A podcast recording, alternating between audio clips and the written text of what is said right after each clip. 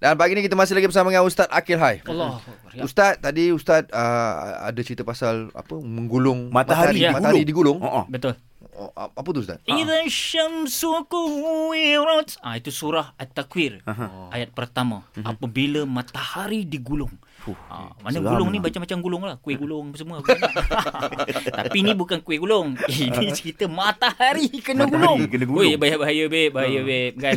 Apa pun kita nak cerita tadi pasal bumi tadi, pasal uh, bentuk dia dan sebagainya. Kita nak cerita At-Takwir menceritakan ada di situ disebut Kuwirat.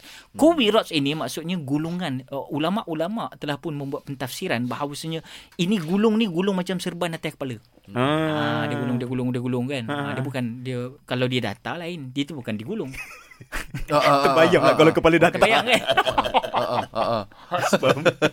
Aduh. Ha, jadi maksudnya begitulah. ha, jadi sedikit sebanyak tu kita faham kalau ijma' ulama tadi berdasarkan uh, dalil-dalil sedikit tadi Ah, ah, yang yes. masih yang terhad ini itulah ceritanya bumi ni bulat. Simple. Ha, simple bumi ni bulat. Jadi, tapi jangan gaduh. Jangan gaduh, Ya, jangan gaduh, jangan jangan gaduh-gaduh. Ini Ah. bukan ada fardu ain, tak ada fardu kifayah, tak ada. Tapi Ustaz, kalau Ustaz perasan yang benda ni ada hikmah apa yang benda berlaku sekarang ni. ah. Sebenarnya Dengan hikmah. uh, tiba-tiba uh, Syekh Muzaffar pun upload macam mana bumi. Alhamdulillah. Kalau kita kita pun tak pernah tengok. Betul. So, ya Allah, Jadi khazanah saja kan. Tapi Yes. bila di di explore kepada semua Yes. orang, alhamdulillah. Itu cara Alhamdulillah, dia. eh. Jadi kita dapat fikir balik kebesaran Allah. Yes, bila betul. dapat fikir kebesaran Allah, bagaimana kita nak mentakbutkan diri kepada Tuhan punya dunia. Itu dia Yes, balik. that's Ha, it. dia balik kepada situ balik. Mhm. Ha, jadi balik cerita pasal hati. Hakikat kehidupan kita ini hati ni yang kita bawa. Ya Hmm. ayyatuhan nafsul mutmainnah. Ha, dia katakan wahai jiwa yang tenang.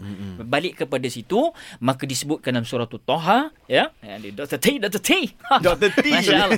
Dan barang siapa yang berpaling dari peringatanku maka sesungguhnya baginya penghidupan yang sempit dan kami akan menghimpunkannya pada hari kiamat dalam keadaan buta. Ini dalam surah Toha. Maknanya Allah nak bagi tahu ingat pada aku. Kalau kita lupa kepada Allah, maka Allah menyempitkan kehidupan kita. Jadi pegang hati ni ingat Allah. Ya, Ingat Allah. Bawa. Allah ke mana-mana.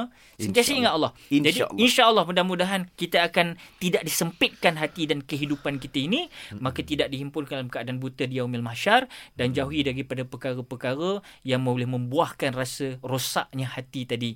Hadirin hadirat supaya kita pupuk dan kita didik, kita baja biar kita melayan hati kita ini dengan zayan dan dengan azan dan dengan Quran dan semua sekali lah. InsyaAllah. InsyaAllah. Okey, okay. apa-apa pun uh, wallahu taala alam ini hanyalah daripada pentelahan para alim ulama ya. Yeah. Uh, jadi kita bercakap ni di sudut pandang masing-masing. Masing-masing. Wallahu taala alam. Allah Maha. Terima kasih Ustaz. Sama-sama. Assalamualaikum. Waalaikumsalam warahmatullahi wabarakatuh.